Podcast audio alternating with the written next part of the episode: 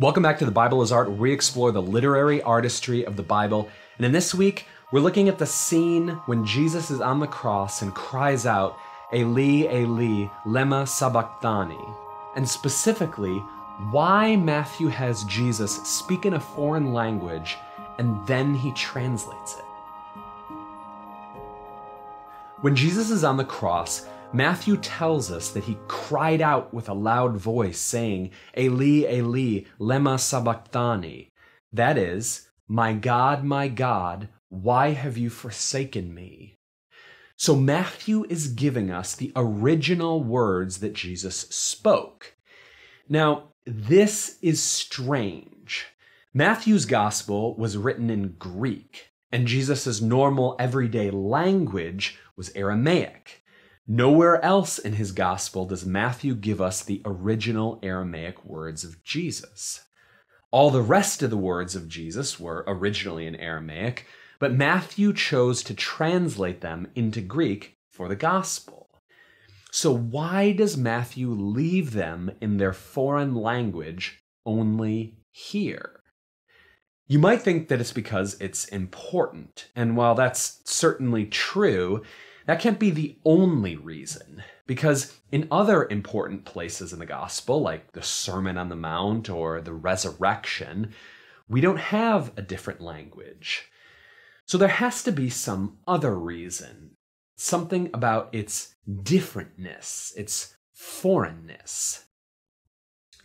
I think Matthew uses a foreign language to the text, a different language from the rest of the gospel, because what is happening is so foreign. The form matches the content. Remember what's going on. Jesus is on the cross. God's anointed king is killed, forsaken by his father.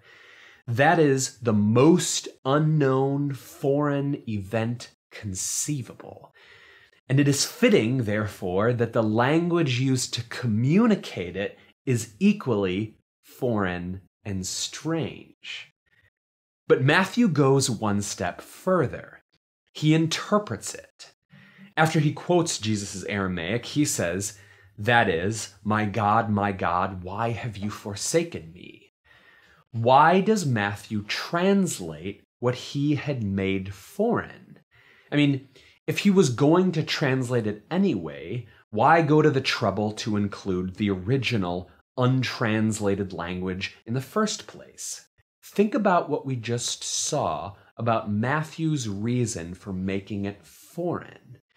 He made the language foreign because the content the thing it was describing, Jesus being forsaken by his Father, was so foreign. So if Matthew translates it, that means that the foreignness won't remain foreign.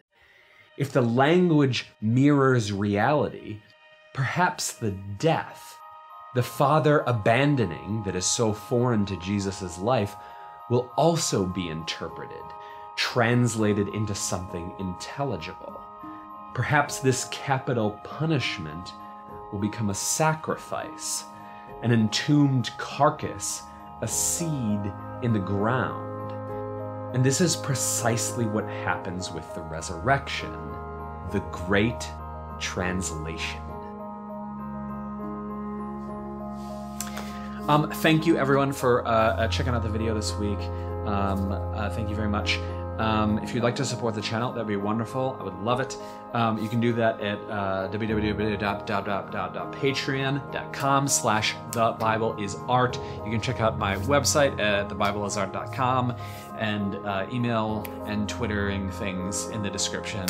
Thank you so much.